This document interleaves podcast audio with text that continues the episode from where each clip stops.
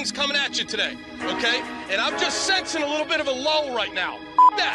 We don't got time for that. All right, let's go. Crank it. Crank it, Glenn Cross. Woo! Ladies and gentlemen, can I please have your attention? I've just been handed an urgent and horrifying news story. And I need all of you to stop what you're doing and listen. You're listening to Rock Chalk Sports Talk with Derek Johnson and Nick Springer on FM 1017 and 1320 KLWN. Depend on it. Hey, what's happening? Welcome into another edition of Rock Chalk Sports Talk with Nick Springer. I'm Derek Johnson here on KLWN. We are going to be joined by just one guest today, our weekly conversation with David on postponement for the time being, but uh, Morgan Page, KU women's basketball assistant coach, recruiting director, is going to join us at 425. We have a lot to talk about today. It was a bit of a bummer of a weekend, I think would be Yeah. a way of putting it. KU falls to Oklahoma, Chiefs fall to the Buffalo Bills. I will say, I, I think, but outside of the KU game, this was by far the best college football weekend of the season, and one of the best college football weekends that I can remember in terms of just incredible games. and a lot of them were built up to be incredible Yes, games. You had yes. so many top 25 matchups that ended that way. Yeah. It's been an exciting college football season, that's for sure. NBA fans, the wait is over. Basketball is back, so tip off the season with DraftKings Sportsbook, an official sports betting partner of the NFL. New customers can make any $5 NBA moneyline bet and get $200 free in bets if your team wins. Tonight, they've got a special prop on Justin Herbert, boosted from minus 800 to plus 100. So that basically means you get even odds for him to throw one touchdown pass. I mean, How do you not? sounds like free money. Exactly. how, do you not, indulge? now, that said, if this doesn't happen, I'm going to be a very poor man. Yeah. Gamble responsibly, though. Uh, Yes. By the way, Kansas now at plus seven and a half. It opened at like nine and a half, ten points. That means people are in on KU. Yeah. Yeah. And kind of the same thing happened last week against Oklahoma. So, Then it ballooned back up. uh, yeah, I don't know. I don't We'll know. see. Download the DraftKings Sportsbook app now. Use promo code KLWN. Make any $5 bet this week and get $200 in free bets if your team wins. Only at DraftKings Sportsbook with promo code KLWN. Gambling problem? Getting help is your best bet. Call 800 522 4700. 21 and older, physically present in Kansas. Bonus issued as free bets. One boost per eligible game. Opt in required. Deposit, parlay, and wagering restrictions apply. Eligibility and terms at sportsbook.draftkings.com slash basketball terms. KU falls to Oklahoma 52 to 42 on Saturday. Where do you want to go first? Do you want to talk the defense or do you want to talk Jason Bean taking over for Jalen Daniels? Jason Bean, absolutely. Okay, let's do it. So Jason Bean takes over for Jalen Daniels. Has statistically a pretty good game. He did have the Yep. two interceptions. One of them was on an incredible play by the Oklahoma defender, kind of tipping it up. I, I think if you're, you know, getting kind of nitpicky, you could say, well, probably should have lofted it a little higher on that guy. And that's probably true. But again, you don't expect him to necessarily make that play. The second interception Bad. was, yeah, not good. He had again statistically a good day. He, day he he let his receivers go up and make plays. Mason Fairchild and Lawrence Arnold were really good in the game, um, and he obviously still has that speed, which which you can be utilized by. I do think there were definite moments in the game where I sat there and went, okay, to me there is a a gap between Jalen Daniels to Jason Bean in what you're getting there. I think that Kansas gave him full trust of the offense like they would with Jalen. And I think there were some ups and downs. So I devoted the, the rest of the TCU game when Bean came in and this Oklahoma game. What I couldn't get out of my head was the preseason talk of, hey, this quarterback competition was very competitive. It was very close. Bean was playing the best football of his career, supposedly in, in, in camp and all this other stuff, but Daniels beat him out. So in my mind, I was analyzing the game and thinking, okay, what did Daniels do to beat out Jason Bean to earn the starting job? And it jumps out right at you actually pretty quickly. It's not really hard to figure out. Daniels protects the football a lot better. He's much smarter with his decision making, and he can run the option a lot better, which is something that KU clearly has wanted wanted to do. And he's got the great vision also, right? And that's that jumps out at you immediately. It jumps out at you immediately because in the first half specifically, Jason Bean was looking to force the ball down the field every time he dropped back to pass, every time. And he had guy, and in the first half, if you watch the film, he had guys open underneath in the flat, and he would not go there. He was looking to go downfield, which is obviously a double edged sword. He had a great touchdown pass to Lawrence Arnold, that was in double coverage. He had a couple great great passes to Fairchild. He had another good pass to Lawrence Arnold in a, in a double coverage later in the game, but so the confidence is certainly there from Bean in terms of throwing the ball down the field. But at some point, you got to be a little more protective of the ball, right? But I I will say this, and I may be wrong on this, but I was thinking Bean, his total ceiling, Jason Bean's complete ceiling, so his like peak Bean, Okay. I think is higher than Jason than Jalen Daniels. Hmm. So I, I I sort of understand the the notion of well he can be faster than him. Well he I think Jalen Daniels has a stronger arm. You think Jalen Daniels has a stronger? I despite what Rod Gilmore said, I, I do think Jalen has the stronger arm. I think Jalen's he has more velocity. accurate, but, But I, I- think I think Daniels has. I think Bean has the stronger arm. I think Bean throws a more catchable deep ball would be the way that I would put it. But Jalen Daniels can fire the ball in there, and with Jason Yes. Bean, sometimes it's a little more loose with it. I get what you're saying. I don't agree with it. I do think Jalen does have a higher ceiling. I do think the ceilings are comparable, though. I, I do agree with what you're saying, though, Yes. in terms of the floor. So uh, Not uh, being uh, the same. Yeah. So obviously, exactly when it comes down to well, why did Jalen Daniels win the starting job to start the season? Well, he's much more consistent. I mean, with Jason Bean, you get really great, and then you get really questionable, right? With not only his decision making, but also what he's doing in the offense, and and he also doesn't want to take hits. Now, I don't know how much of that stuff with the hits is a discussion of. I know Yeah, it could be a coaching yes, thing. I, I, don't know. In the conference, in the press conferences during before the before the game on Wednesday and Tuesday, I know that Kotelnicki said no, we haven't told him to not get hit, and Lance Leipold said no, we haven't told him to not get hit. I don't know if I buy that because Bean was trying not to get hit. Yeah. I mean, and again, that could it- be a. I I don't know which side it is. It cost it it cost KU pretty badly in the first half. There was a third and ten that Bean scrambled, and it looked like he was going to be able to get the first down, and he slid about two yards short, and KU punted. Yes, and it And- also came up. Um, the they ended up getting a touchdown, but he stopped short about yard or two. Kai Thomas later got the rushing touchdown. He could have just got in the end zone, but he kind of slid short. And then Oh, also talking about, early in the first, I think it was the first or second drive, KU ran a a like speed option play to the outside, and normally the deal is with the quarterback is you like wait to kind of absorb the hit to pitch it or at least get really close so that your guy is as free of a run as possible. And he pitched it too early. The the defender was still kind of in between. He was honestly, they showed the the behind view. He was actually closer to the pitch man. Bean made a really good pitch and it squeezed in. It ended up being a big play, but that could have very easily been a turnover because you, you kind of had that there. And that, that's And- one of the reasons of why you can't run triple option as well with Bean as you could with Bean Jalen obviously Daniels. botched a pitch against TCU. Yeah. right? So you're absolutely right about that. But but yeah, I I don't know. I mean, when you when you get the good bean, it's like it's a really great Yeah. high. It's like, oh yes, that's what we like to see. And then you get the and then you then you come down from the high almost, and you see sort of the bad part of it. Yeah. uh, which is exactly why, again, Jalen Daniels won the starting job, and and I was a bit surprised that it really kind of popped out at you that quickly. Like, well, yeah, here's the difference. Like, Yes. here are two quarterbacks that are pretty comparable, we think, in terms of what they can do on the football field. And then here's this one thing that you can definitively point to and say, this guy's better. And that's why he got the starting job.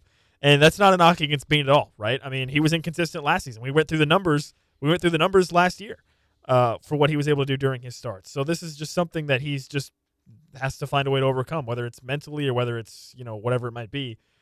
It's just something that he needs to try to figure out. And and for KU, the great news for KU is if Jason Bean can put together two consecutive or three consecutive quarters of really of high level of what he can do, KU will win. They will win at least one more game. I'm Yeah. very confident in that.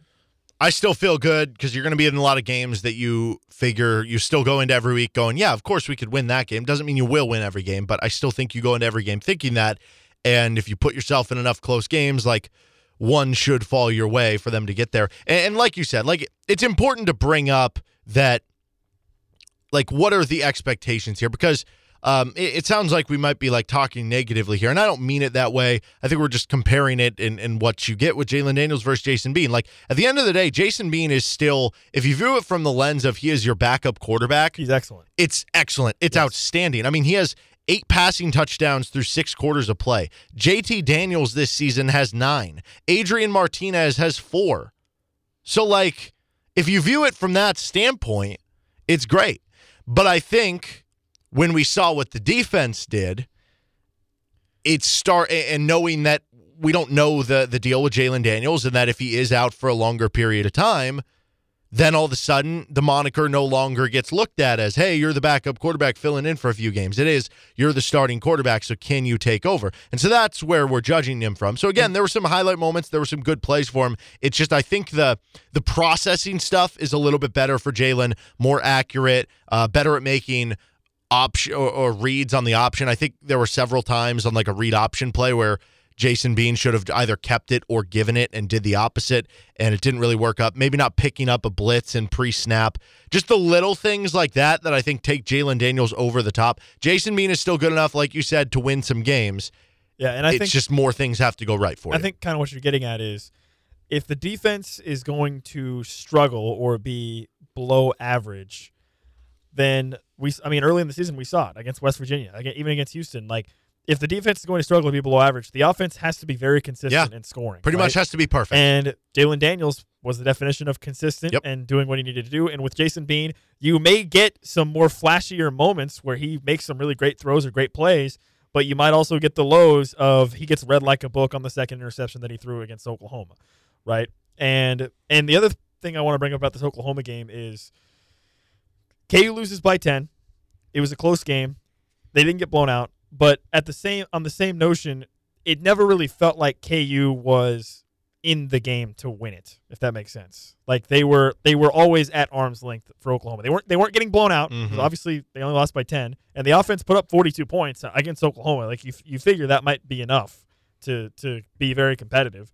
But it never felt like KU was legitimately going to win the game. Yeah. That felt very much like a look yourself in the mirror game where it was like if you would have said before the season started, hey, KU is going to have five wins and they're not going to have a chance of like beating Oklahoma, but they're going to hang around. You would have been like, okay, great. They're showing great signs of progress. It's just that after they started 5 and 0 and the way Oklahoma went the last couple weeks, it became this new expectation, uh, especially for that game. And I think we also probably saw Oklahoma wake up a little bit. Yeah, well, and also I mean, they have The- a lot of talent. yeah, exactly. I was going to say the the talent of Oklahoma really, really shined through uh, against Kansas. I mean, big time. Eric Gray was a, a high a high recruit guy. Went to Tennessee. I mean, he was just he was just better. He was just better. And Marvin Mims, same deal.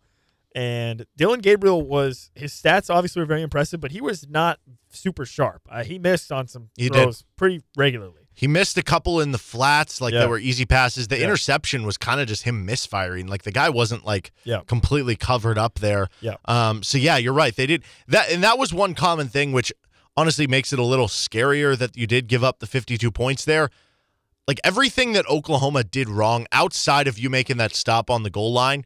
Well, and Gabriel on the fumble, he gave it away. Yeah, I mean, that's what I'm saying. Everything. Oklahoma did wrong was like them shooting themselves in the foot. He dropped the ball on the fumble. The uh, one where it was he was like th- putting his arm back to throw it, and it hit the running back, so it caused another fumble. And then you had the Yeah, interception yeah. where he just misfired. Like a lot of their mistakes were not KU forcing the mistake; it was them just kind of making the mistake, which it could have been worse than 52. And the flip his- side, oh god, his first fumble, Dillon Gabriel's first fumble that he had where he just dropped the ball. I think KU was down seven at that point, Mhm. maybe 14 7. I don't remember exactly the score. But to me, that was kind of a, a game changing moment because KU recovered the fumble and they went pretty conservative with, with their drive and they went three and out and punted it right back to Oklahoma. And Oklahoma scored touchdowns off of every one of KU's turnovers. So that was kind of a big moment also where KU kind of got gifted this opportunity and they didn't, they just went three and out. Yeah, and, and the defense did have some good moments. Like I, I guess at least you did get those turnovers. You made the stop at the goal line to kind of keep it uh, within striking distance at halftime. There, there were a few times that the offense, even though they scored 42, maybe didn't take advantage of some of the good things that the defense did. I also think that it is a bit of a complementary game where Like I was a little surprised they didn't play more ball control on offense and try to just run it down Oklahoma's throat at certain times, I mean, given Neal, how bad Neal was averaging seven yards a carry. he was. And OU had been so bad against the run the last couple of weeks, last three, four weeks, whatever it was, that I was a little surprised they didn't try to keep the OU offense off the field, maybe change up the rhythm of the game or something like that a- at some point. Maybe that just wasn't there because sometimes KU's best drives were just hitting big plays. And, Yeah. you know, you're not going to be like, hey, we got a 30 yard play. Let's run 10 less yards. So it's only 20 yards, you know? So uh, there was some stuff that the offense maybe could have done to help the defense in that game, but certainly that was a struggle on that end of the ball. There was. I- uh, no pass rush. The coverage was that was the most disappointing thing to me. It's one thing if they're just you know mossing you on every play or they're making these great plays. Those guys wide open. Yes, there were guys wide open. There were alignment issues. There were coverage breakdowns, and for that to happen in the middle of the season, like on one hand, it's oh that's easily correctable. Just be in the right spot next time. the other hand, you don't love to see that in the middle of the Just be better. Yes, But I will say, KU's short yardage defense, phenomenal this season. Phenomenal. They've been so good in short yardage defense, really time and time again. Third and one, fourth and one, third and short, fourth and short. They've been really good, like consistently really good in those situations defensively. Yeah. So uh, KU falls to Oklahoma. We'll talk more about the game throughout the day and the coming week here on Rock Chalk Sports Talk. This is FM 1017 and 1320 KLW, and we're going to take a timeout. When we come back, it was late night in the Phog on Friday. Bill Self, Kevin McCullar spoke with the media afterwards. We'll share that for you on the other side.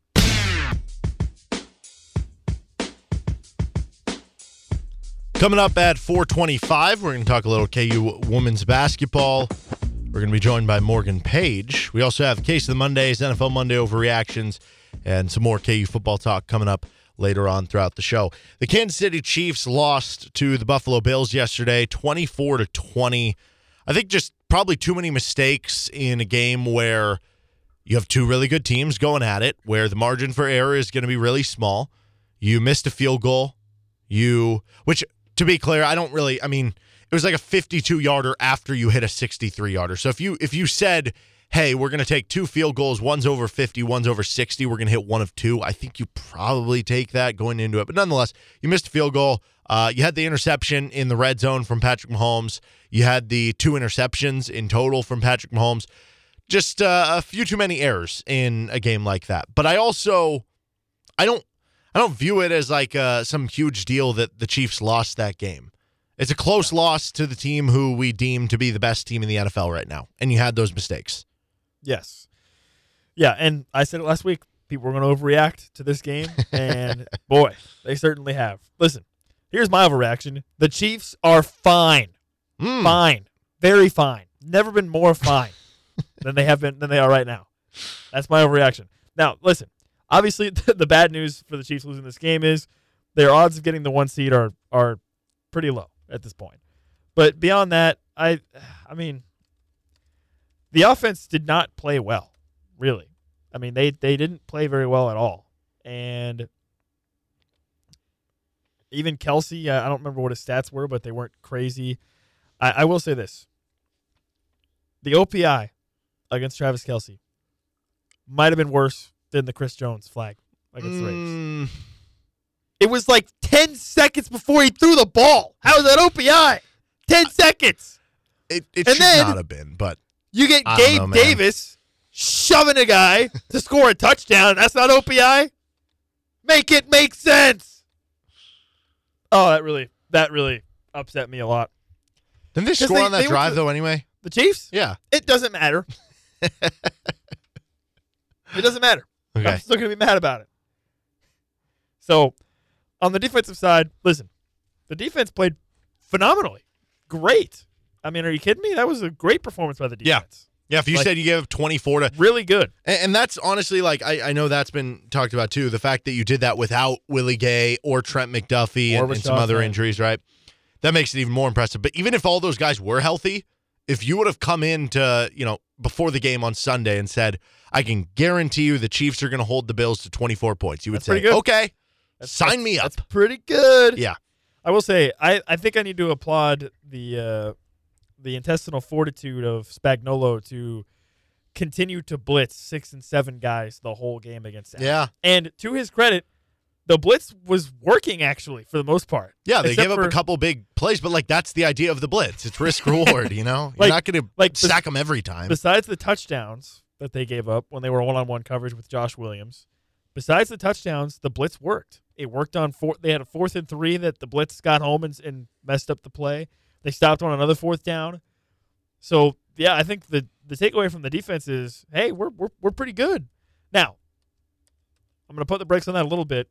The Bills' run game was very very successful and really easy, and there was a lot of praise for Nick Bolton, but it's with I think with Nick Bolton, you might fall into the trap if you go back and watch the game. You might fall into the trap of praising a guy for making a tackle ten yards downfield.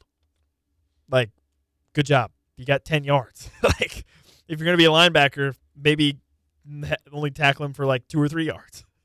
So, Willie Gay coming back obviously will be significant, certainly in that aspect, and you hope that will improve the run defense. And again, if with McDuffie and Fenton healthy on the outside, maybe they're able to break up a couple of those touchdown passes. Maybe they're able to slow down those guys a little more on the outside. But yeah, I don't think you could be much happier with the with the defensive performance in that game for the Chiefs. And on the offense, again, I, it's inexplicable, man. You have you have the smartest guy in offensive football, arguably, Andy Reid. You have the best quarterback in football, Patrick Mahomes. Some games they're unstoppable. Other games they can't get out of their own way. It's it's uh it doesn't make a lot of sense. And this felt like a game to me where the offense was really not fully engaged. And the interception by Mahomes in the end zone, that to me that's kind of a wash. The Chiefs forced a turnover against the Bills in the red zone on their previous drive, so okay, sure. I mean, you would have liked obviously would have liked to not throw an interception and score a touchdown, but Mhm. kind of a wash at the end of the day, I think. But I mentioned this to you before the show. The second interception by Mahomes, late in the, that ended the game for the Chiefs. I really, really struggled to harken back to an interception thrown by Patrick Mahomes, where it was the defense, the defender just read Mahomes and made the interception. Like every interception that I can re- recall, I mean, obviously, I'm sure I can't recall all of them vividly, but the interceptions that Mahomes throws, it's either a risky throw that Mahomes knows is risky and he tries to force it in there and it gets intercepted, i.e., the interception he had in the end zone. Like that was a play where Mahomes was just trying to force it in. You know, it was third and goal, I think, just trying to force it in for, for something and it got picked off. Either that or it gets tipped or something else happens. But when's the last time, outside of this interception we saw at the end of the game, when's the last time you can remember Mahomes threw an interception in which the defender genuinely just read him, fooled him, and made the interception? It doesn't happen very I, often. I, I literally can't think of one whenever it happened the last time before I saw it against Buffalo. So I don't know. I, I don't I don't want to extrapolate too much out of that, but I- I don't know. Maybe the Mahomes was not feeling super confident in that situation or what. But for him to for him for a guy who seemingly has a sixth sense about this kind of stuff and just somehow by the grace of God just knows what's when when it's a risky pass or not. To have that happen in obviously a clutch moment late in the game, it was it was surprising. It was it was surprising. Oh yeah, yeah. I mean, anytime Patrick Mahomes doesn't just like achieve everything in front of him, it's like surprising because of uh, the bar that he has shown. So yeah, you're right. Um, I think again, defense played great. You take that performance every day of the week. Now that you have Trent McDuffie coming back, uh, assuming he's back this week, Willie Gay will be back this week. I think you feel pretty good where the defense is at. I think you feel good enough that the defense is good enough for you to win a Super Bowl Yes. the question now honestly does become like what you said with the offense not maybe doing enough there is do they have enough on that end? Because when you see it you see uh, both tackles continuing to struggle in pass blocking. I think i saw uh, earlier today on like pressures allowed by offensive linemen. Both tackles for the chiefs are in the bottom five for left tackle or right tackle in the nfl then you have uh, the receiver position, which has solid players, but I still wonder if you're missing like that one extra threat that can go out and help you out because they win sometimes against man coverage, but it's not consistent enough. Then you also have the running back issue, which uh, Jet McKinnon and um, Isaiah Pacheco have shown some stuff, but they continue to stick with Clyde Edwards Helaire, and you struggle on short yardage downs. I, I don't know how much of it's the running backs, how much of it is the offensive linemen, but the linemen continue to grade out well in run blocking. So there are some some nitpicks you can do, and it feels like it's being almost like held together by like it's like you know in uh, Spider-Man the original one with like Tobey Maguire. I shouldn't say the original one. That's not like the original, he's but like got the. He's like you're talking about. holding Yep. things together by the web like a train and, and something else. That's sort of what I feel like like uh, Patrick Mahomes and Travis Kelce are for the offense. They're just like holding everything together right now. Um, and that's honestly by having those two guys alone, like that is good enough for you to be uh, a really good offense, especially with having that good of a quarterback. And then you throw in Andy Reid as a play caller and whatnot. But it just feels like they could use a couple extra tweaks to some of those offensive positions. the O line situation is is definitely bad. Like the Chiefs, in a concerted effort, went out to make this O line one of the best in the league, and last year it, it pretty much was, and they've regressed this year. Uh, certainly at the tackle positions. Now I think the interior has been just fine. Yeah. Creed Humphrey and Joe Thuney, those guys have been fine, but certainly the tackles have regressed. And I guess if you were gonna, if I guess if you if you put a gun to my head and said, "Hey, your offensive line is going to regress. Which position do you want to regress? Tackle would be the last one that you Yeah. want to regress, right? Right. so, so that's that's that's not ideal. That's not ideal. Listen, hand up. I'm out on Clyde. I'm done with him. Oh, I'm done.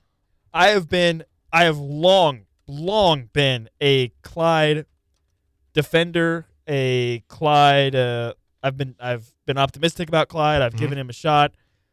I, I don't. I, I'm out. I, I'm. I don't know what else to say. I don't. I don't. He just. He's just not good. He just doesn't do anything well. He doesn't. He doesn't do anything well, as far as I can tell. And like I said, I've I've long I've long been pro Clyde. Well, not even really pro Clyde, but I've been anti extreme Clyde hate. which is such an odd club, but I love it. So that's what I've been. But I've I'm I'm quitting. I'm quitting on Clyde. Mm. McKinnon is better. Pacheco runs really hard and it shows flashes of being great. Clyde is a slug when he gets the ball.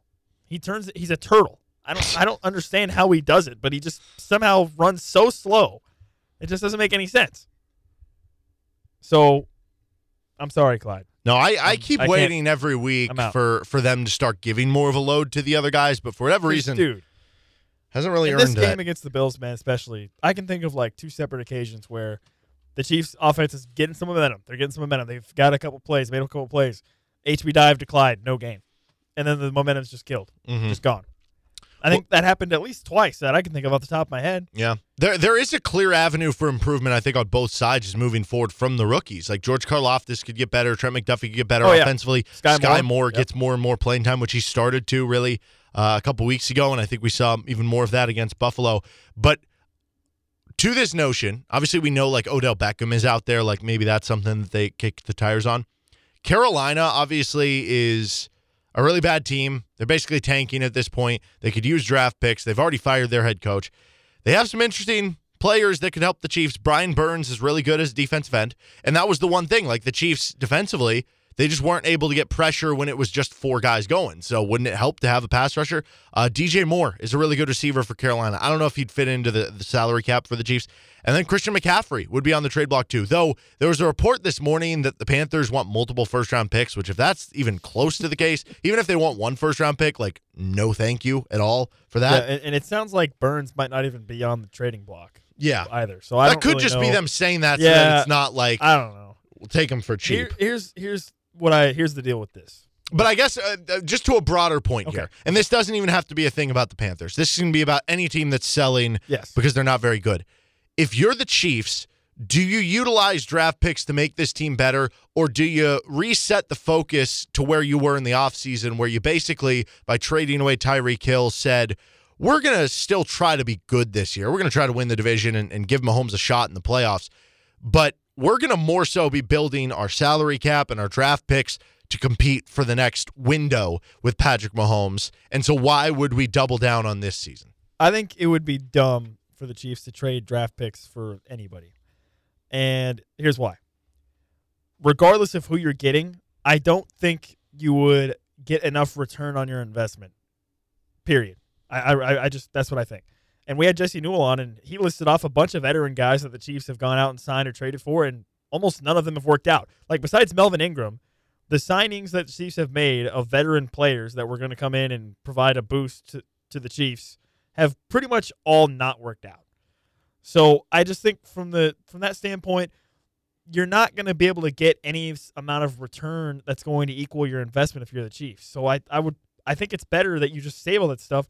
And I don't know if if Brett Veach is, is clairvoyant and maybe predicted the situation was going to happen, but he is drafted in such a manner that the answers for the Chiefs are already in their locker room. Offensively, it's Skyy Moore.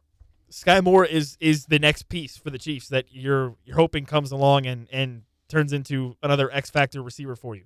Defensively, it's George Karlaftis. You figure George Karlaftis is going to get better and have an impact and, and be able to do more with a pass rush. Those are your answers for the Chiefs. Like that that's your answer.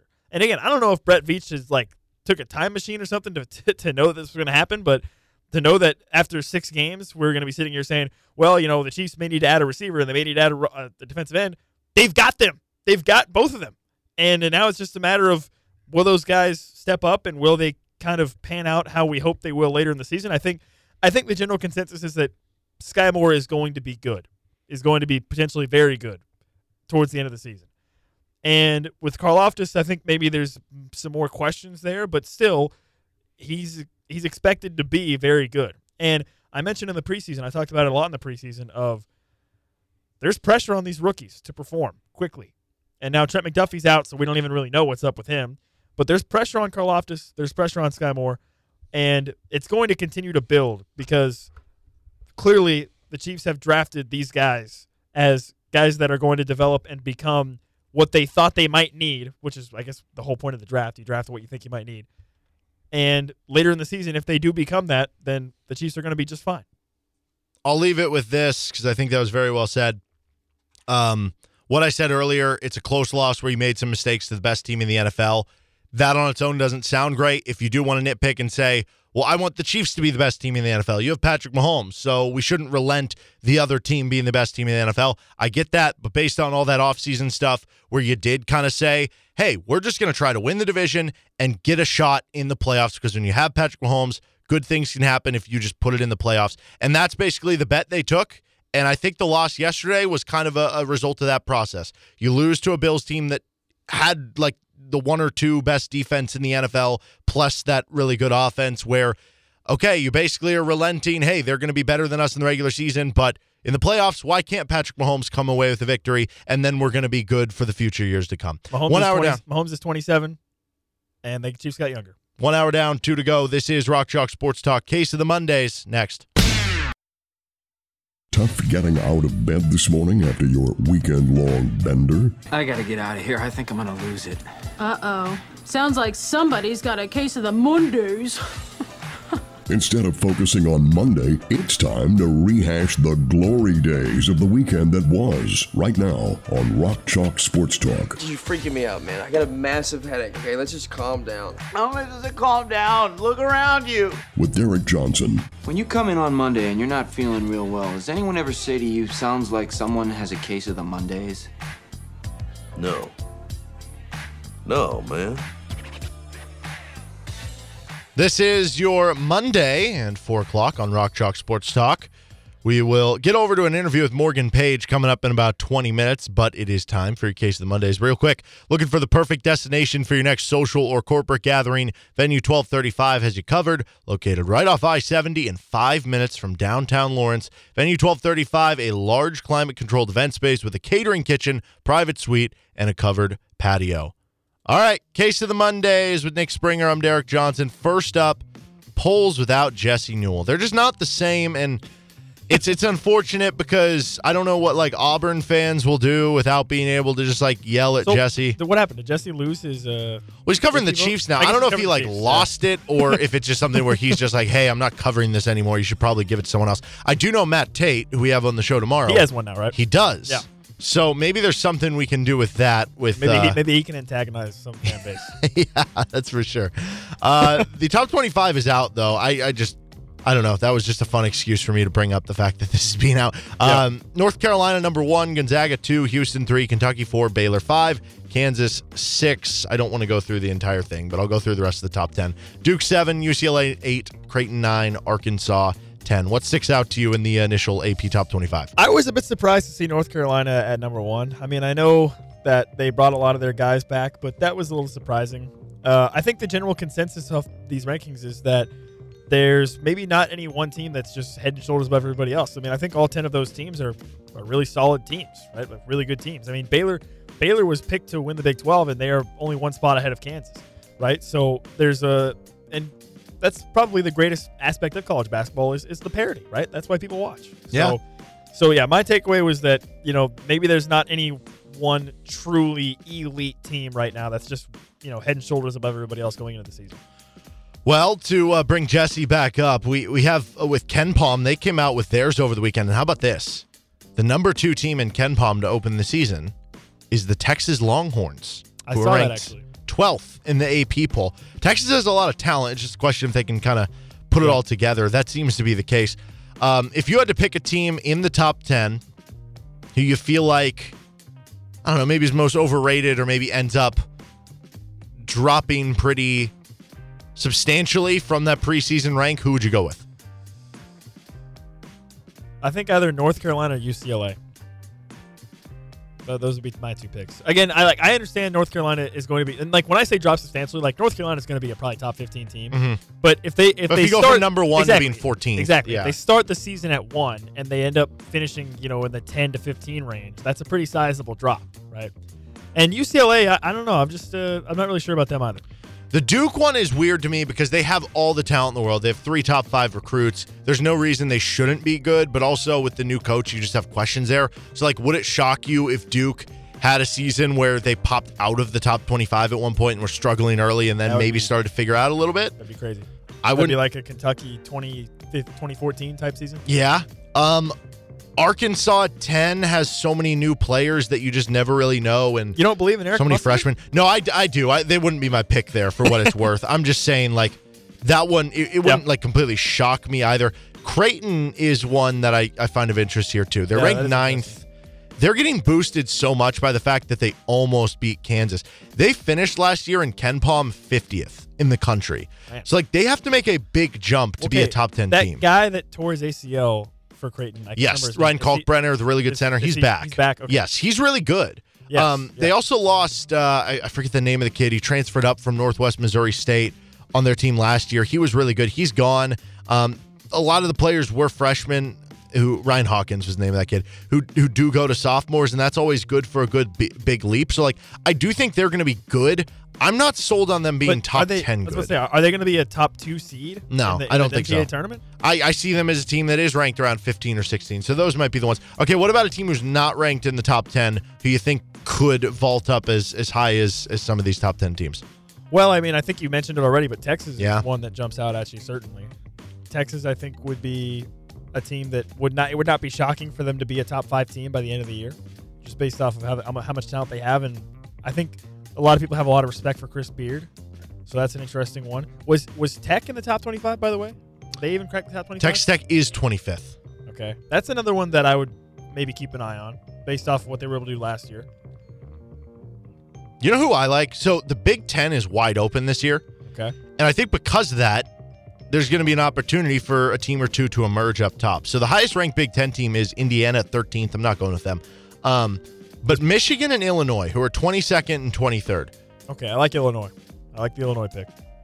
I, Where- I where's think one of at? those two. Is Purdue ranked?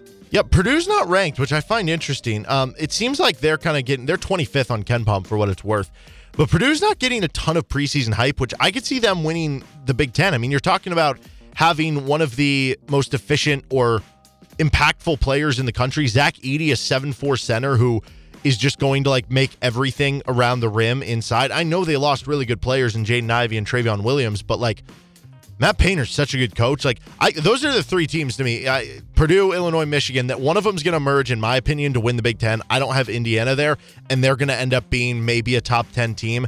the The thing with Michigan is they have a lot of talent. Um, they lost a couple like one and duns last year, but uh, Hunter Dickinson is a really good college player. Illinois is interesting because they brought in a bunch of transfers, and they no longer are anchored down to like playing kind of the slow big man with Kofi Cockburn. They're going to be more switchable. They have a bunch of really athletic wings who can kind of score and play on the other end of the ball. Those are the Also- teams I would circle. I'm also looking at Villanova at 16. They're just a team that you you always Yeah. expect to be maybe a top 10 team. You just never know without Jay Wright, but talent wise, it wouldn't shock you at all if Yeah. they were top 10. So I think that's a good pick. Okay, uh, case of the Mondays for the Seattle Mariners. You know, it's a tough one. It is. And then, like, they should be happy because they made the playoffs for the first time in two decades. They also won the wild card series. So, like, in a way, you had Okay. some postseason success. Let me ask you this: You're a Giants yes. fan. Yes. Would you rather, in an elimination game, would you rather have the Giants lose like nine to two, or lose one nothing in 18 innings? Oh, give me nine to two. No, nine to two for sure. Because the 18 innings, it's like I, I just gave up six hours of my day, and, and that's why they're on case of the Mondays here. It's not just even that game. Yeah. it's that They, they yeah, they were up. They were up seven Yes. runs in game two they were up seven runs, in I game thought it was three. game one. or whichever game. Yeah, game one they were up seven runs. They blow the lead. Jordan Alvarez hits a, a game-winning home run Yep. in game one. Then Jordan Alvarez. The Mariners are up again going to the end of the game. I forget if it was the eighth or ninth this time, but Jordan Alvarez hits another eventual game-winning home run, and then you lose in 18 innings, one nothing. That is about as brutal of a three-game series that is bad. as you could have. They were right there in every game. They very easily could have won the series. So Yeah, that is- tough. that is really bad. I do feel bad for the Mariners. hmm You know, they're a team that They have a bright think- future at least. Yeah, and they're a team that I don't think anybody. They were maybe this year's almost sort of version of like the 2014 Royals, where nobody really expected them to be there. They had a good run. Now, obviously, they the Royals, the, the Royals that year made it to the World Series. These Mhm. guys got knocked out, but same concept. You know, a team that nobody really expected to make it this year. But I, I agree. I think it seems like they have a, a, a bright future ahead of them. Uh, case of the Mondays for MLB teams who had a bye. Now, this is causing all sorts of discussion in the baseball community, to which I, well, I'll get to this in a second. So, obviously, the, the top two seeds in, in each league got a bye. We did see the Astros advance on. They had a bye, so that was uh, evidence for them. But the Dodgers, who had the best record in the MLB, 111 wins, lost to the Padres in four. You also saw the Braves, who won over 100 games, lose to an 87 win Philadelphia team. Um, in the uh, divisional round to where it feels kind of unfair that you're getting these teams off momentum. Now the Guardians, they were up 2-1 on the Yankees. It's now 2-2. So we'll see what happens there in that game.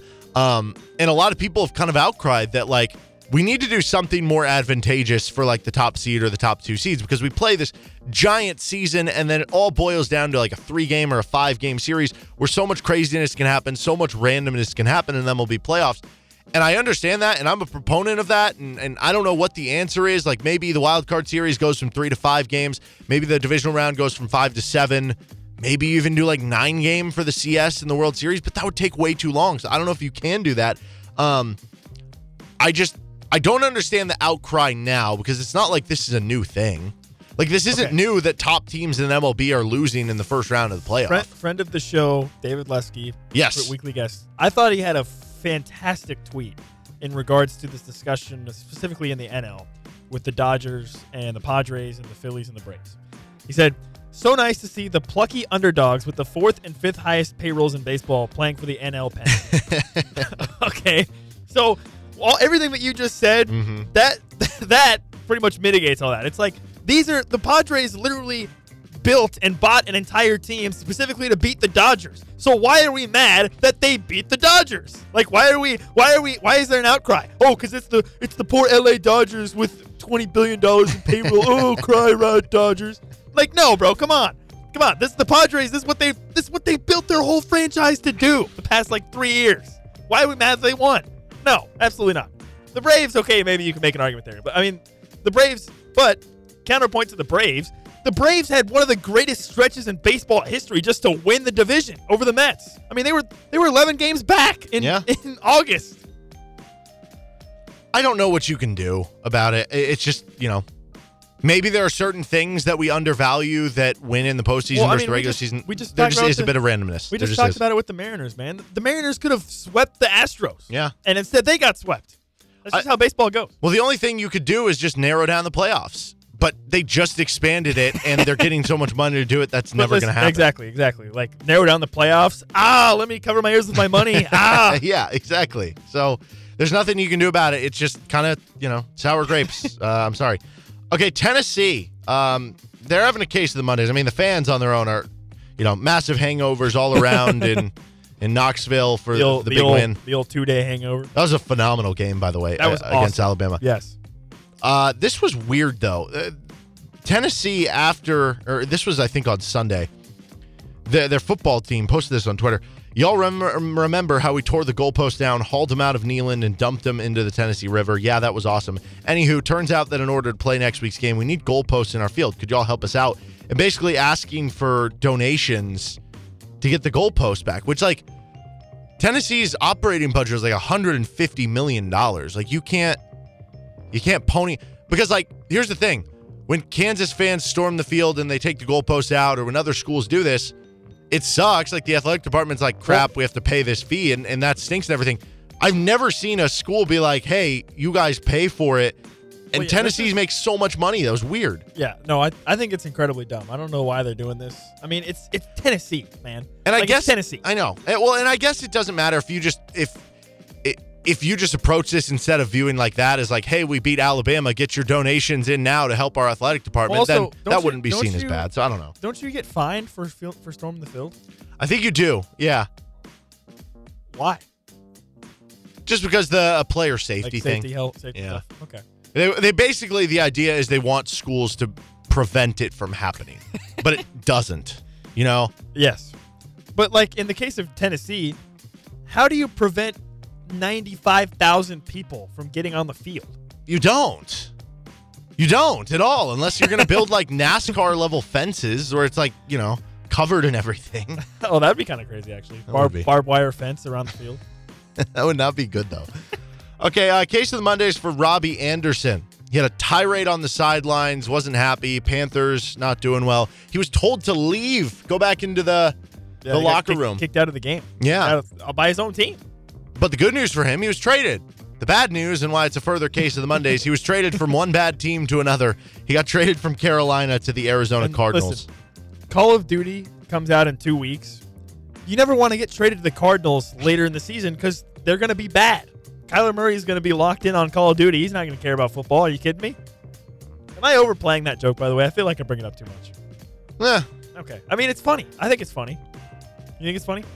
Yeah, it's funny. Okay. I mean, I, I keep seeing that stat that pops up about, Yeah, how he's like two and fifty. and I don't know if that's right or if they're just playing into the joke too. I think they're just I don't even know think he's played that many games. What's the record now? One in five, something like that. I don't know. It's Why not- are the Cardinals buyers? What's going on there? What What's going on in Arizona? I want to know. DeAndre Hopkins back this week though, so who knows? Maybe they'll go on a run. True. Uh, that division, maybe not that good. Okay, uh, last one for Case of the Mondays. People who don't want to watch the Broncos in primetime anymore. Cause Sorry, gotta Yep. watch them again. Another night, another Broncos primetime game. Yes, NFL. I'll be there. I'll be there. I don't want to be, but I will. Are they? Like, why? Why do they keep doing this? you could convince me they're on primetime like the rest of the season. I'd be like, oh, that makes sense. oh, they uh, they're an afternoon game next week against the Jets. Let's see.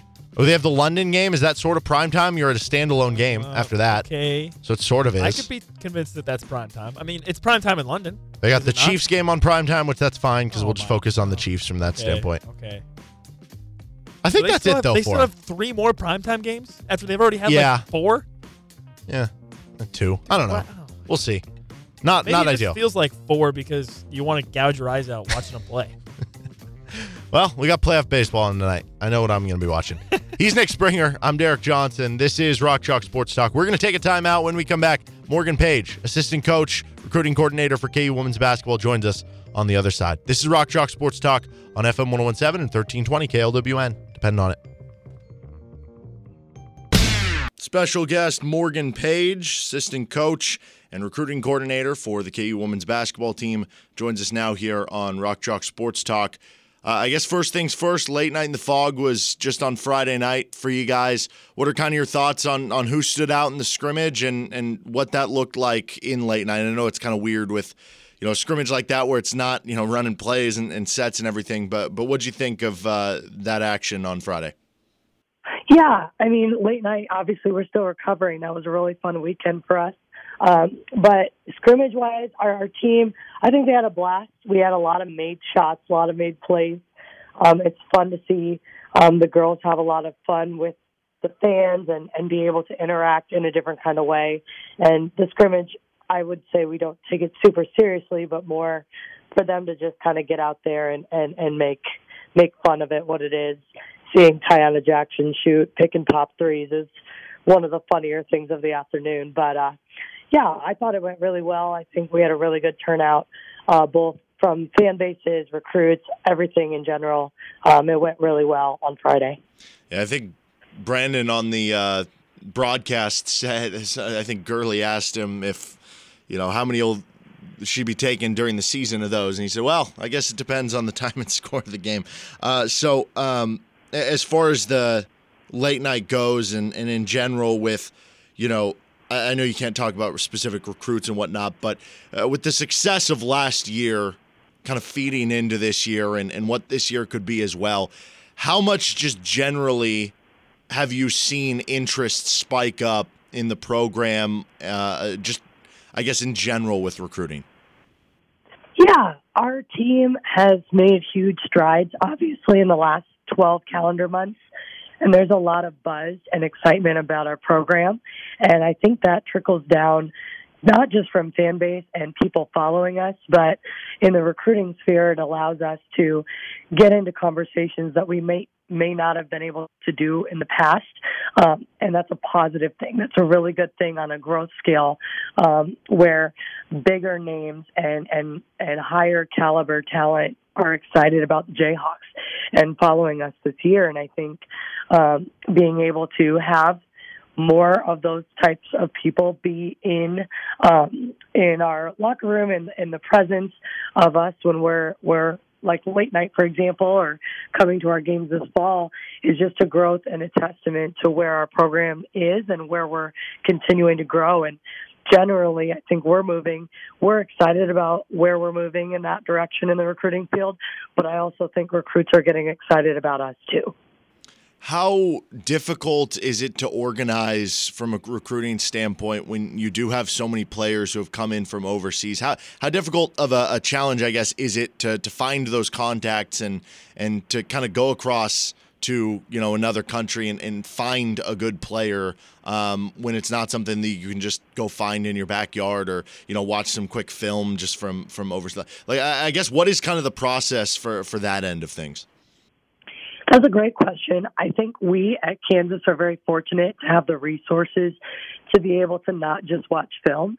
Um, uh, they will, I think it's funny, we go out quite a bit in the United States recruiting in the month of July. July is a really huge tournament month for us.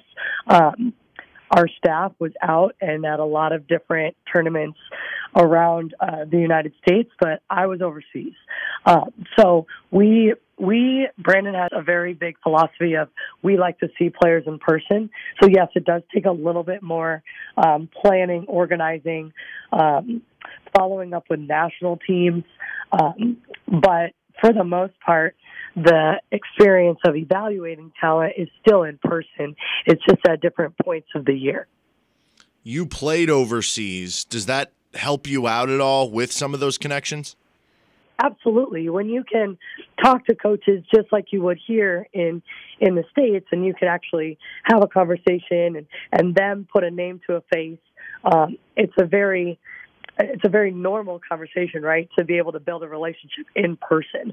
Uh, so that again shows loyalty, shows that we're very serious about that particular player to be able to fly across the world and make that connection.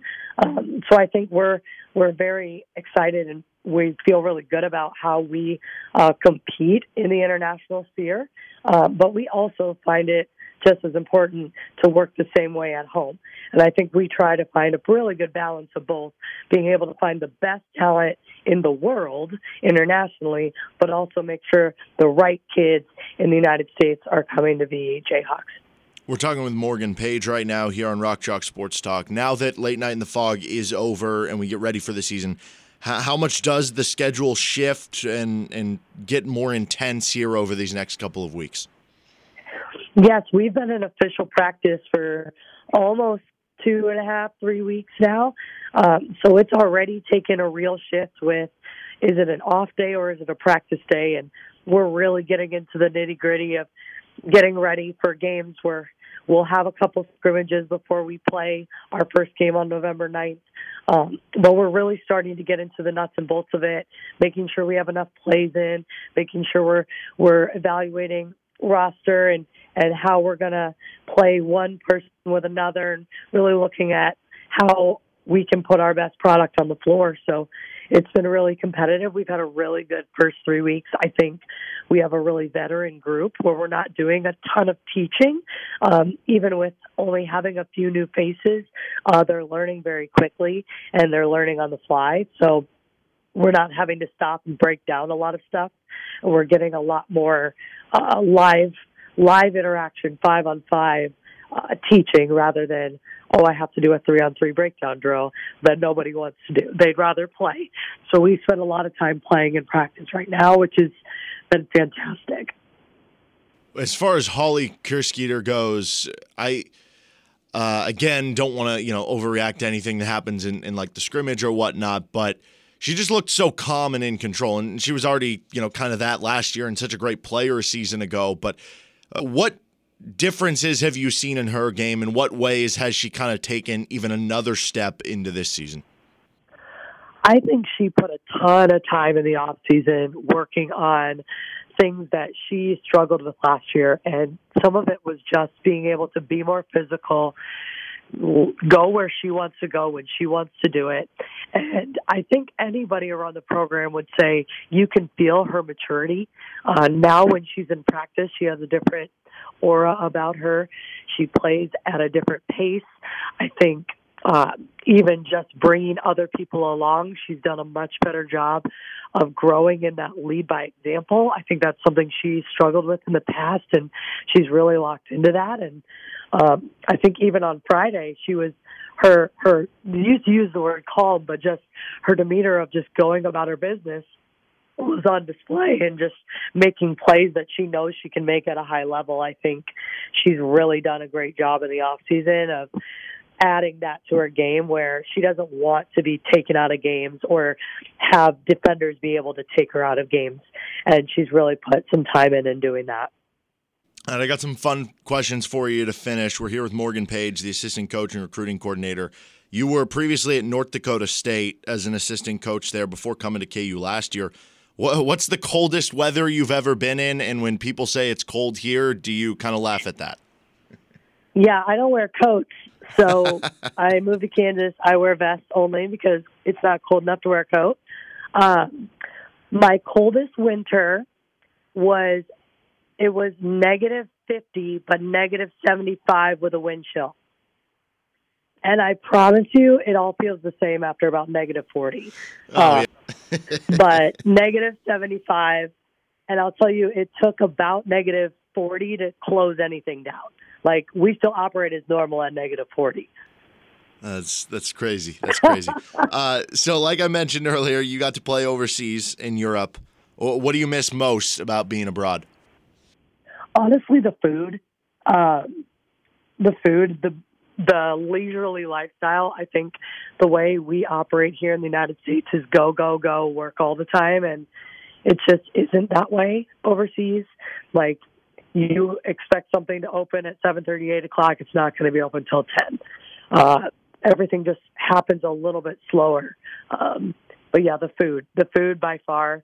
Uh, every time I go over recruiting, I try to eat something new. Um, but every time I come home, I get mad because I can't get the same type of food. So. well, I uh, went to Germany over this summer, so I, I understand some of uh, some of that there. Uh, last thing I got for you: your brother is Marcus Paige. take me through what what that was like, kind of growing up together, and and you know, did you get the better of him in any way, shooting competitions or whatnot, at any point throughout your uh, career, kind of growing up? Yeah, we're only 15 months apart, so it was kind of like having a built-in workout buddy uh, for years. I mean, we would end up going to the gym together. Uh, my mom was my high school coach, so we we were around basketball from infancy.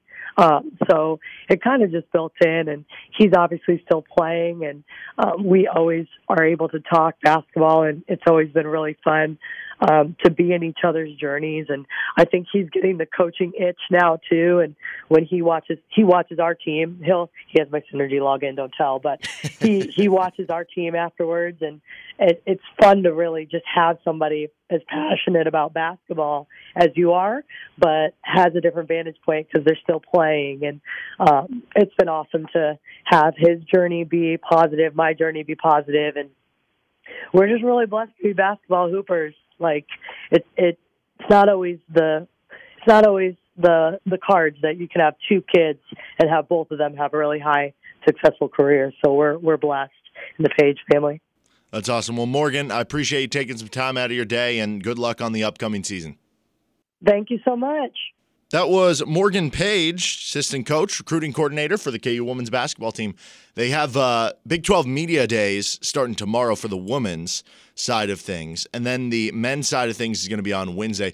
Uh, unfortunately, tomorrow, KU is up at the dais and everything during our show at 4 o'clock. So uh, we're going to get you all the audio we can as part of that. They're going to have some other interviews, some stuff done over Zoom and whatnot. We'll get that for you on tomorrow's show. We got men's basketball media day on Wednesday's show as well, plus KU football media days on Tuesday and Wednesday. It's going to be pretty loaded week with some player and coach audio this week here on RCST. This is FM 1017 and 1320 KLWN's Rock Chalk Sports Talk. NFL Monday overreactions next.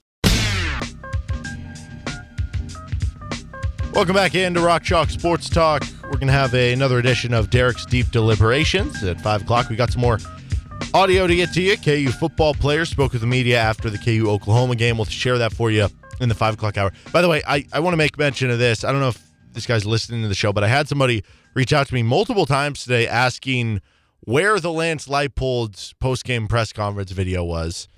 Um, like like from the Oklahoma game. Yes, yes. I guess we normally do play it on Mondays. We do, we do, but this was like before our show, so I was like, I don't know, I don't know oh, what you so want me to do. Was he was he asking if we're like he could find it, or if was he asking like if we were gonna Uh, play it? Or I like- think he was asking where he could find it, but I Oh. will be clear. Like, actually, I don't, I don't think, I don't know. We weren't down in Norman, and I don't know, KU yeah. didn't upload one to their media FTP, and uh, I didn't see anything from it. So maybe there was one, but it might have just been kind of like a scrum or a breakout, and, and videos weren't posted or something like that. So I don't know. Uh, sorry for that. We do have some player audio though to get for you.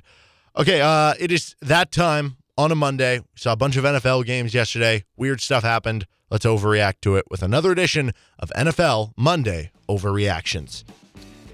All right, Derek, I got some good ones cooked up for you here today. Let's hear them. Number one, Tom Brady and Aaron Rodgers are washed. They suck. Mhm. They're horrible. They're terrible quarterbacks. I can get on board with this. Aaron Rodgers He's a fraud. couldn't do anything against Fraud. the Jets yesterday. Does Aaron Rodgers have a problem with? I know Robert.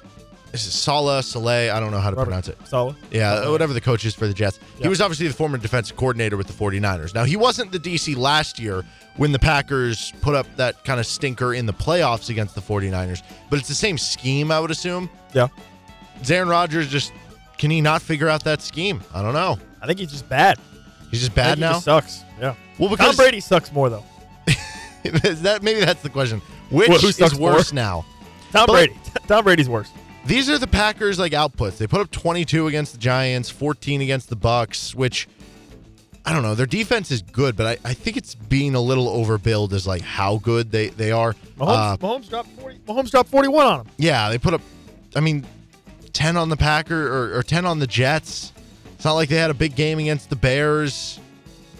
They only put up seven on the Vikings. Like, I know it's not on on Aaron Rodgers, but he just hasn't looked as sharp. He hasn't His, looked his as good. His receiving corps is bad. Yeah, There's Randall question Cobb got that. injured now. Yeah, there's no question the receiving corps is bad. Yeah. But I mean, he's Aaron Rodgers. There's no reason his team to be that bad. Yeah, and then with Tom Brady, it's like, I mean, they, they can't like score at all. we're, we're watching Tom Brady week by week melt down over He is not having fun decision at to all. continue playing football. It, it- the, the off the Did you field see the, stuff is vid- did you see the video of him like yelling at his O line? Yeah. like yelling at them. Yeah. he's broken multiple. Uh, what are they? Microsoft tablets. Yes. I don't want to get fined by the NFL for calling them iPads. Well, they, they had 18 against the Steelers. That's a TJ Wattless Steelers defense, who the Bills just Okay, destroyed the week before. quick side note before you Yeah. get further on this on the Steelers defense.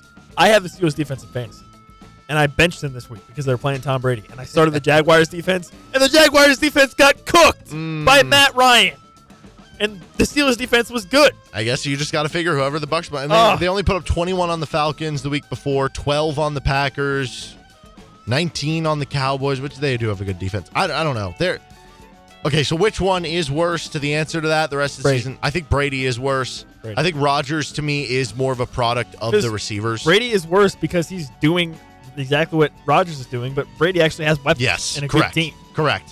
And Rodgers at least is still like a handful of years younger, but it is a little bit worrisome for both of them. Do you think Okay, what? will either one of those teams play in the NFC Championship? Hmm. Honestly, I would I not. said before the season, just I know. I just. you I know. I just got done saying that Brady's worse. The Bucks, I think, will could still make it. They can still turn it around. I mean, the, it's the, the Packers. I am. I have less hope for. the thing that's going for both of those teams is that the difference between the AFC and the NFC is once we Yes. get to the playoffs with the AFC, there's so many good quarterbacks. The. NFC is a cakewalk. yes, a cakewalk. from a quarterback perspective, especially because if we're talking about Like you know- in the in the AFC, you got Joe Burrow in the mm-hmm. wild card. In the NFC, you might be playing Kirk Cousins. yes, Kirk Like, Cousins or Jimmy Garoppolo, Kirk right? Cousins. So you're right in that regard, but it- is very worrisome what both look like right now because the offenses they don't look sharp at all. All right, kind of in line with with Tom Brady being terrible now. the Atlanta Falcons are going to win the NFC South. All right, this is definitely an overreaction. You know what? I, I don't know. How do I you keep- figure? They're, they- they're 3 right. and I three. they're tied with with uh, in first, and it's not like. The, the the Panthers are horrible. The Saints are two and four. And honestly, they should have beat the Saints. They gave up The that Falcons? comeback. Remember? Oh yeah, yeah, yeah. Yep, yep. So they yep. should be four and two. Yeah. Uh, see, there you They go. got a plus ten point differential. Bucks are only plus eighteen, so it's not like the I guess underlying numbers there would say they're that much better. I don't think it's going to happen, but like I keep doubting the Falcons every week, and they keep shutting me up. They're six and zero against the spread. A lot of people have been doubting them. I, I doubted them. I still will not get on board with this because I still do think. Dude, look at the rest of the NFC South. The Panthers may not win another game. But the you just said it with the Bucks, though. the Saints are bad. the Bucks Mm. are bad. I still think the Bucks win the division. Okay. All right. How about this? The Giants are the worst five and one team of all time.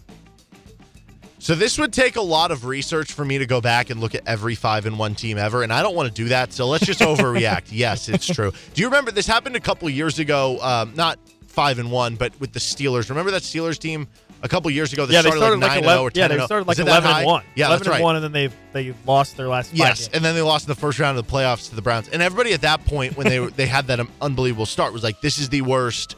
This team of all time, and I always thought it was kind of silly and funny because it's like, who cares if you're that record? Like, if you're the if you're the worst Super Bowl winner, guess what? You still won the Super Bowl. You know what I mean? Um, Is it better to be the worst five and one team of all time or the best one and five team of all time? I'd rather be the worst five and one team. You know, you take the wins where you can get them.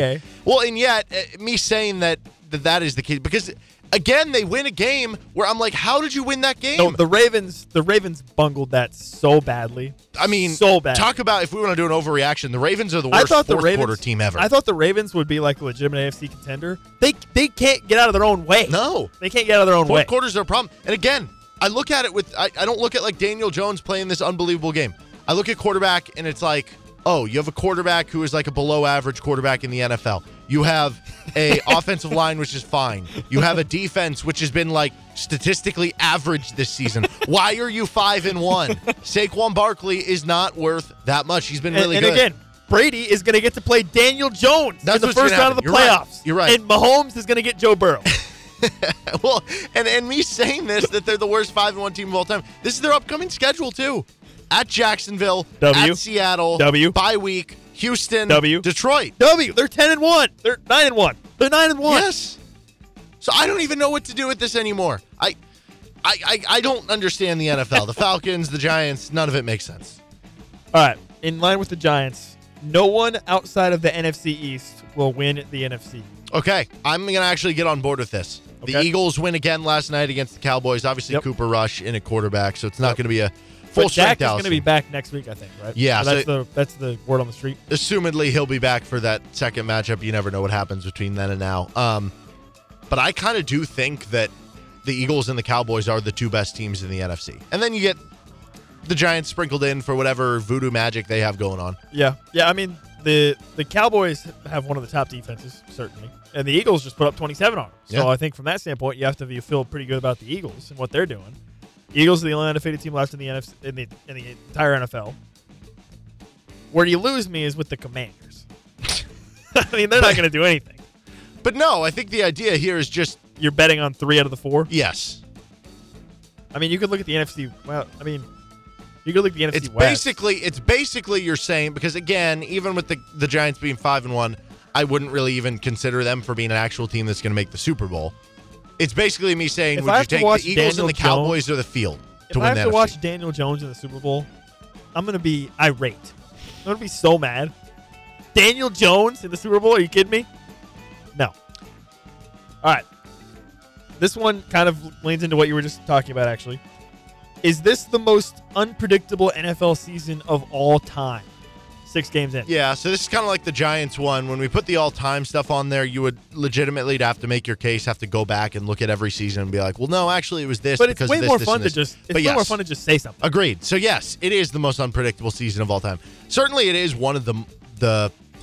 I don't know. It's it's very unpredictable with how this has gone. Like I said yesterday, you have the Giants beating the Ravens, you have the Falcons beating the 49ers, you have the Jets beating the Packers. In a lot of these games, like in the case of the Jets Packers one, It wasn't close. no, it wasn't. And that was with Zach Wilson throwing for like 110 yards, which that makes even less sense in my brain. You have so many weird things that are happening, and it's happening week in, week out right now. It goes back to the idea that the Eagles were the only undefeated team, even as of like two weeks ago. All these teams are just stacked between like two and four wins right now, Yeah. where it's just everybody's picking off each other, everybody is beating up on each other.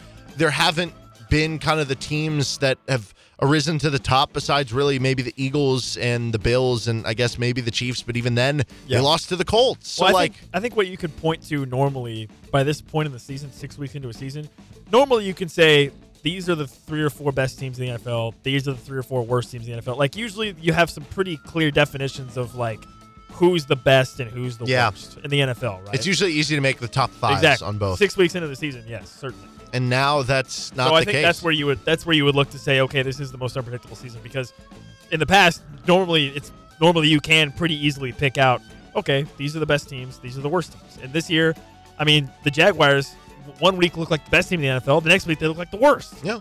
So I don't even know what to think of that. All right, this one's really good. I like this one a lot. The Dolphins will finish last in the AFC East. Ooh. AFC East is kind of uh pretty dominant division so far. I think this one maybe is determining is determinant upon how long Tua is out. I would say. Yeah. Well, because they're not going to finish ahead of the Bills, even though they beat the Bills. Like the Bills are going to finish with a better record. I feel confident in that. So the leaves the Patriots in them Patriots is, the is Jets. interesting. They dominated the Patriots week one, but the Patriots look a lot better since then. And you know what's funny? If you go by point differential, the Dolphins are by far the worst in that division. Jets are plus 15, Dolphins are minus 24, Patriots are even plus 28. Well, they just blew out the. They just blew out. Yeah, the, that uh, helps. the, the the Browns. The Browns, yeah. So it's it's basically yeah, like even though the Jets though are a game up on the Dolphins, do I really expect the Jets to finish better than the Dolphins? I feel like Hmm. you're not sold. I'm not. I still think the Dolphins finish ahead of the Jets, and I still think it could be a coin toss whether they finish better or not than the Patriots. Okay. How about Do you this? buy into it? Um, I would be willing to buy into it if two ends up continuing to be out. And honestly, like, you know, obviously there was a bunch of discord about is Tua that good preseason, right? And have we seen a big enough sample size from him before he got hurt to definitively say like No. he is good or he is not good? So what if he comes back and he ends up being not good? Like then we're right back into the, you know that discussion we had preseason. And yeah, I mean, listen, the Dolphins they could end up going six and eleven, and that might be worse in the division, right? I mean, you could have the Jets could win seven games, the the, the Patriots could win eight nine games. So if the Dolphins only win six seven games, they that might be last. Yeah, I, I, I definitely don't think it's crazy. I just Okay. am leaning toward the weapons they have. But if it continues to be Teddy Bridgewater and Skylar Thompson, like that is yeah, not, not, even Teddy good. Bridgewater. Yeah. Skylar Thompson. No. All right, Bailey Zappe is a better quarterback than Russell Wilson. Ooh. Russ has been bad. Terrible. And Bailey Zappe Horrible. has been very good. Bailey Zappe's been solid. He uh, was kind of a game manager in the first game against the Lions, but didn't make a lot of mistakes. It Was like 17 of 21. Yep. Hit passes when he needed to. He got a bit of an expanded role uh, in the game against the Browns. He threw it a lot more in that game, and he had still a lot of success. 24 of 34, 309 yards. That's 9.1 per attempt. Two touchdowns, no interceptions. That's a pretty good line. I think he's better than Mac Jones, and I know that's not the question. I think we I think we had this on last week though. The question was, will Bailey Zappe be the starter for the rest of the season? Are you? Is that less of an overreaction this week than it was last week? It is less of one. I still think they're going to give a shot back to Mac Jones before they turn it back because this is a guy you used a first round pick on. You want to see what he can do out there. Um, I I remain with what I said last week that I do think Bailey Zappe will eventually be the starter, but I think they'll give it back to to uh, Mac Jones. But uh, yeah, Russell Wilson so far this season, and he's obviously played a lot more football than Bailey Zappe, right? I mean, Yeah, Bailey. Zappe's played two and a half games now. Yep. When he got in with the the Green Bay game, maybe like two and three quarters. Zappe has four touchdowns to one interception. Russell Wilson has four touchdowns to three interceptions. He's he's terrible. Case case closed. Case closed. Bailey Russell Wilson's the worst better. quarterback of all time. Case close. I don't. That is an overreaction. Right That's not that. You think that's a reaction? the worst quarterback of all time. Maybe just by a little bit. Only because he much. plays for the Broncos. He's Nick Springer. I'm Derek Johnson. That is our NFL Monday overreactions. This is Rock Chalk Sports Talk. Two hours down, one to go. Here on FM 1017 and 1320 KLWN. Depend on it.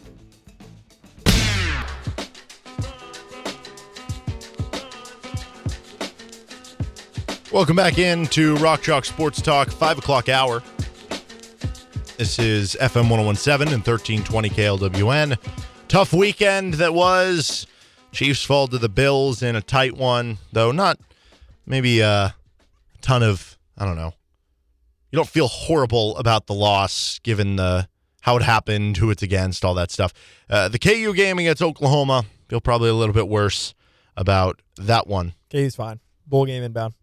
And that's yeah, that's that's the key now. Just find a way to get to six wins. We're gonna have some KU football player post game audio coming up shortly here on RCST, but I want to get to a another edition of Derek's Deep Deliberations. Some of my just maybe off the beaten thoughts. Um, let's do some uh, late night in the Phog quick hits from Friday. So uh, along the broadcast, Bill Self said Kevin McCullar, Grady Dick, Jalen Wilson, Dajuan Harris are likely the starters. Unclear on the fifth spot. Obviously, that fifth spot would be a center, but I think this is going to be something that kind of is a theme all season long.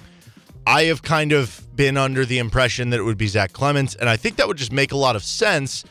KU's biggest question might be their shooting. And so if you can have a center who can shoot, it really helps you in that regard. But we know Bill Self likes big men who can really defend inside at a high level, rebound, rebound, play athletically, get dunks, throw down lobs and stuff. And it's not that Zach Clemence can't do that, but you wonder if Ernest Udeh and Zuby Ejiofor are maybe more adept at it. There's obviously a lot of talent there, but it's kind of unproven. That's going to be kind of the spot all year long that I think is going to be the question mark about who's going to be the guy, how much is everybody going to play, and that seems to be the case kind of right off the bat. Yeah, and Bill even said he's not going to watch the scrimmage. He's Yes. back on the scrimmage. He said that. So I don't know how much I want to. You know, yeah, yeah. that, I, I, I don't even. I'm not even taking this from the idea that because Zach Clemence did Didn't even- struggle a bit in the scrimmage. I don't even think scrimmage. he hardly played at all. He went like 0 for 2, 0 for 3. Yeah. I'm not even taking it from that because you're right. I don't really care about what happened in the scrimmage. Yeah, neither but that's just that's just a direct comment that he made while on the broadcast for the scrimmage to give us an insight Gotcha. to uh, kind of what's going on there. Now, I, I do think it's also interesting that we're going to spend all this time, and we will, talking about which of those five men, Cam Martin too, is going to emerge in that spot.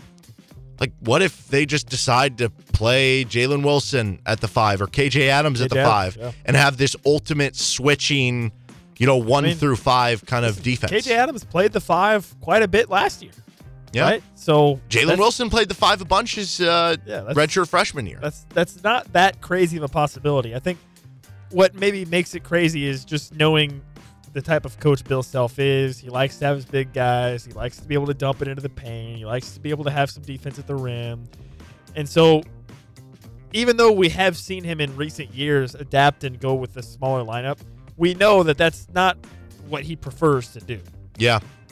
Well, and I think um, when you look at those guys who you can throw the ball to in the paint and let them kind of make a move or go to work or you know score a basket inside, you did have a couple of them last year, like David McCormick, albeit some highs and lows and inconsistencies. For the most part, was able to score for you on the block. Yes. Mitch Lightfoot was fantastic. I mean, he had one of the most. Uh, they would show those stats of like the most efficient shots in basketball or on the block. And Mitch Lightfoot with his right-handed hook was like unbelievable last season. So he had a couple options with that. Not to mention about Mitch Lightfoot, his shot blocking. Right? Yeah. He's great Yeah. defensively. Phenomenal. I just, I, I just mean like offensively though, when you look at that and you look at this year's roster, like with Zach Clemence, we think he's a stretch five, but how much do we know about him as a on the block scorer? With Ernest Udeh and Zuby Ejiofor, like we hear a lot about their defense and athleticism. How much do we know about him as a on the block Those scorer? guys feel like more raw scores than they do. You can dump it in and he can make a move off the dribble or something. And then Cam Martin, who you view as a stretch five as well. Now, he was able to score on the block a ton when he was at the D2 level. How much does that carry over to this now at, at the highest level with Kansas and stuff? So there are questions there. So if nobody is able to establish themselves as an offensive threat in the post, then maybe they do steer into just saying, okay, well, we will go Jalen Wilson or KJ at the five because we're not getting that anyway. So might as well go with the the switchable, versatile defending and, and whatnot. So that's certainly interesting. Uh, he also mentioned that he envisions Bobby Pettiford as being the backup point guard. Yeah, I I'm a bit confused by that because earlier in the week he had said that he didn't think Bobby Pettiford was going to play in the scrimmage. Then he plays in the scrimmage, and now it's kind of like okay, you know, he's he mentioned how Bobby Pettiford is has been really unlucky with injuries, and he's had you know some problems going back to last year, dealing with a hamstring injury. So I, I like the idea there, but I'm nervous with how reliable he might be if if the injuries continue to kind of plague him throughout the season. Maybe that's basically what you're getting though with with Kyle Cuffe and Joe Yesufu this year though. It's just Bobby Pettiford insurance essentially. Yep. We heard all throughout last year uh, whether Bobby Pettiford was healthy, whether he was injured at different times, how high Bill Self was on him, and Yes. I think we heard the comment of like he's the next great one here. KU's had so many good point guards under Bill Self.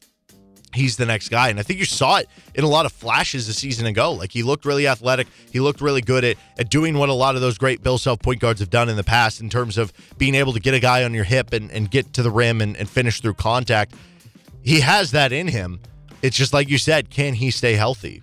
And I'll be honest, like I I think at the beginning of the offseason, all through last year, I kind of envisioned him as being that guy. And somewhere along the way, with Joe Yesufu seeming to be impressive over offseason work and Bobby Pettiford having all the injuries, I started to switch to thinking, yeah, maybe Joe Yesufu will be that backup point guard and that first guy that comes off if you're playing a two guard system next to Dajuan Harris. But based on those comments, right back to square one. I I guess you know who am I gonna am I gonna be like no Bill Self's wrong you know no like I think Bob Pettiford yeah he'll be the guy then. So Yeah. we'll see what that means for for the other guards and, and if the health can uh, kind of stay intact. But I think that has to be a good sign that again like not overreacting to what happened in the scrimmage, but in terms of him playing in the scrimmage, it's probably a good sign for his health. Yes, absolutely. Considering, like I said, considering like the day before the scrimmage, Bill Self seemed pretty clear that he wasn't going to play, and then he plays the next day. Yeah, he wanted to show off in front of Shaq.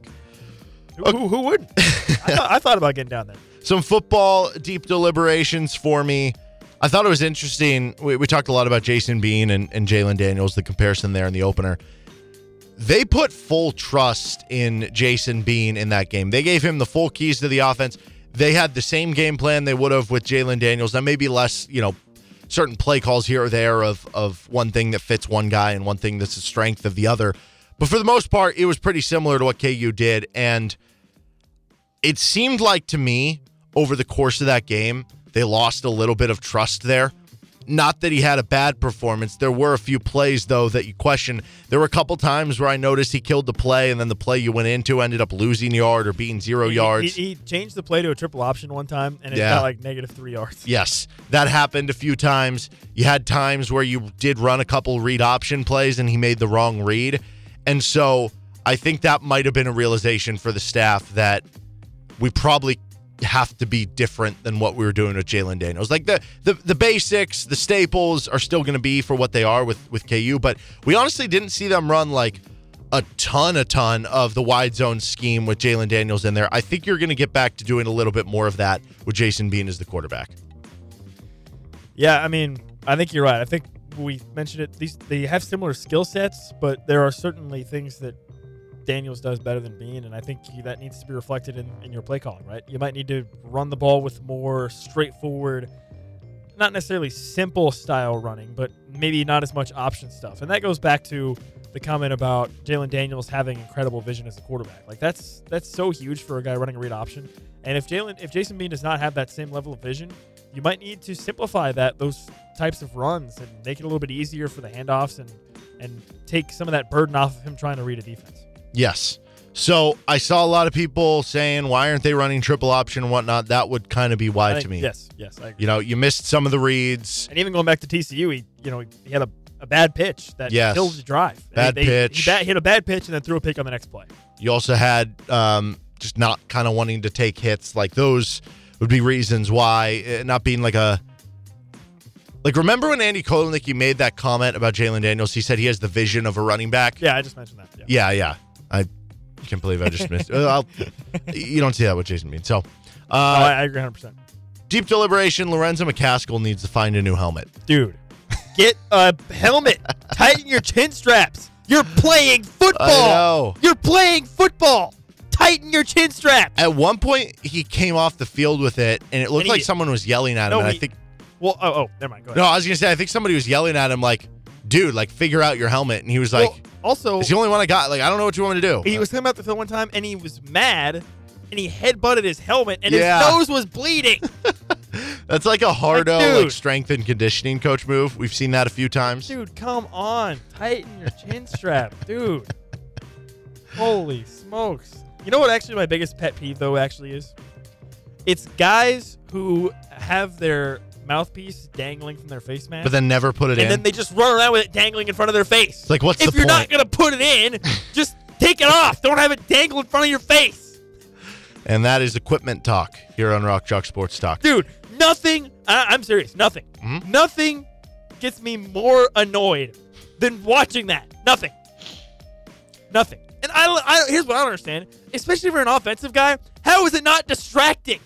like Drake Stoops was doing it for Oklahoma. Yeah. As a receiver, how is Like that not distracting? flopping up and down Just in front to of your face. See the ball. I don't understand. I don't understand. You struck a chord there, Derek. I'm sorry. Oh, I'm I sorry. I don't understand. I, I it drives me insane. Like just just stick it in your helmet like a normal person, or just I don't know, wear it. There's a thought. You're playing football. Why don't you wear it? I- yeah, no, it, it doesn't make Just sense. don't have it dangling in front of your face. Yeah, and I'm I sure- have to watch it the whole time. I'm sure they'll get that fixed. So after KU gives up 52 to Oklahoma, there's a thought that I jotted down. Okay. Does KU have the worst defense in the Big 12? I I I think Oklahoma's is still worse right now. Really? Hmm. You don't think so? Oh, you might be right. I mean, they're- they're still giving up all sorts think- of yards. They give I think 42 KU to has Kansas. the worst defense in the Big 12 in stopping tempo. Yeah, that was pretty apparent. Which that's not great because in the Big 12, playing a lot of you- tempo yeah. teams. Yeah. And I don't know where Baylor ranks in that regard. I know Oklahoma State's one of like the top five or ten in the country. That's you have in a couple weeks. Yep. Although that's coming off a bye week, so maybe Yeah. you'll be able to kind of figure it out there. It just I feel like Oklahoma is, is, is still worse right now. Now, we might revisit this in a couple weeks, and that might not be the case anymore, but right now. But is today, there anybody else in the discussion? for worst defense? Yeah. Is it just KU and Oklahoma? I think it's KU and Oklahoma. I mean, Maybe West Virginia? mm, They have a good defensive line. yeah. Iowa State's good. TCU's Well, I- pretty good. I don't know what to make about the KU defensive line at this point either because they've obviously been so much better than they were last year. You have so many more sack and tackle for loss numbers, and you've seen times in games where they've created all sorts of chaos and pressure. It's just been so inconsistent though. Like the West Virginia game, you had one tackle for loss, no sacks. Against Oklahoma, I think you had three and one. And then you'll have games in there against like Iowa State. Wait, KU had three tackles for loss against Oklahoma. Yeah. Really? Yeah. That's shocking. I would have guessed. You like thought it was one. I would have guessed like one. Dude, watching the game, I mean, how many negative plays did they have? None. I, I can't even think of any It's hard to think of some. Um, besides like the fumble, but that doesn't count, does it? No, because I think he was past the line of scrimmage at that point. So like I, I I don't know what to make of it because the the highs have been very good and maybe we just chalk it up to Lonnie Phelps was dealing with an injury. His dad took to Twitter like during the game and was basically saying he was injured. Yeah, I, yeah, that was pretty surprising. Is, Mhm. that, is that normal? For a dad to break the injury news Yeah. about his kid, I don't think so. I haven't seen it happen before. His dad's been a good follow on Twitter, that's for sure. Yeah. Um. So yeah, I don't really know what to make of that. As far as the secondary, a lot of that just seemed to be coverage busts. That's something no, that seems no, correctable. No Cobee Bryant is bad. That also is bad. Really bad. Though I'm not sure what to think of that injury either. Like on on Yeah, first he he did the same thing. With, Yeah. he tweeted about how it was actually not. it's true. not that bad, right? So I don't know how But long you expect this- him to miss. Think about this for a second. KU's three best players, you could argue, over the over the month of September: Jalon Daniels, Daniel Hishaw, and Cobee Bryant. Mhm. Right? Those are KU's three best players that played over the course of September. All of them out. Yeah.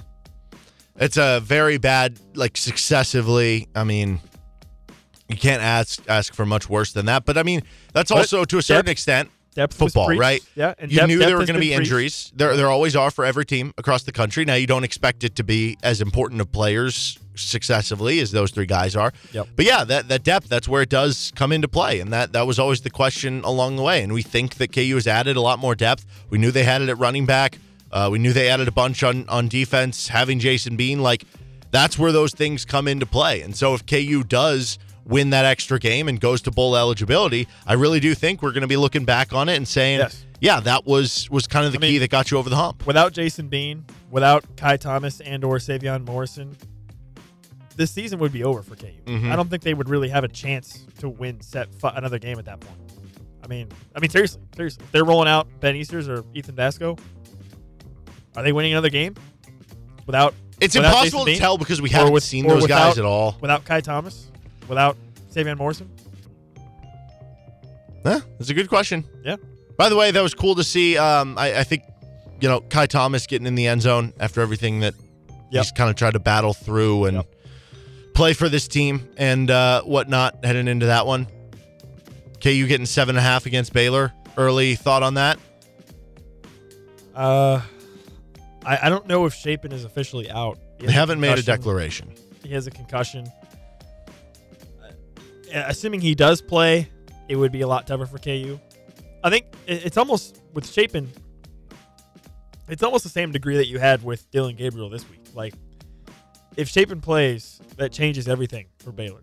Really, maybe not to the degree that it does for Oklahoma, that or that it did for Oklahoma with Dillon Gabriel, but it changes a lot. So I, I, I don't know, and I'm nervous because historically, Baylor has just beat the snot out of KU every year they played. I mean, every year. Yeah. So I think I think last year they last year it was 26 to seven, and that was like the closest margin of victory in like a long time. It felt like. No, I think that was. Was that two years ago? Oh, did they did they lose bad last they, year? Yeah, I think last year was bad too. It was like 10 to 3 or something at halftime, 14 7, something like that. And then they pulled away in the second half. All right, let me let me check the schedule. I also like don't know what to think of those past matchups though, because last year's big Baylor team won the Big Yeah, 12. Yeah, yeah. I mean, on one hand, I mean, you don't want to read too much into the history of it, but when the history is like 10 years, Yes. it's got to mean something. right? Yeah, because again, like a lot of the players who were on the team from 10 years ago are obviously not have nothing to do with the program now, but when it continues to happen, like are you going to be the one who wants to bet against a streak? Are you going to Okay, be yeah. the one who wants to bet against Last year, Baylor- Alabama making the playoff? Last year, Baylor won 45 to seven. So two years ago, it was 26 to seven. And, uh, eh, it might have been 3 actually. because they Oh, also no, played in was- Waco in no, no, 2020. they did. 47 Yeah. to 14. well, well, this is embarrassing. All right. 19, 2020. That's Derek's deep Let me find it. Let me find this game. It was 20. I think it was the year before. I'm pretty certain. If you're wrong, No, you in to do 2019 it was 61 to 6. What year was it? All right. 26 7. Year before, I promise. All right. Oh my. That's a great finish to the segment right there. This is Rock Chalk Sports Talk on KLWN. Depend on it.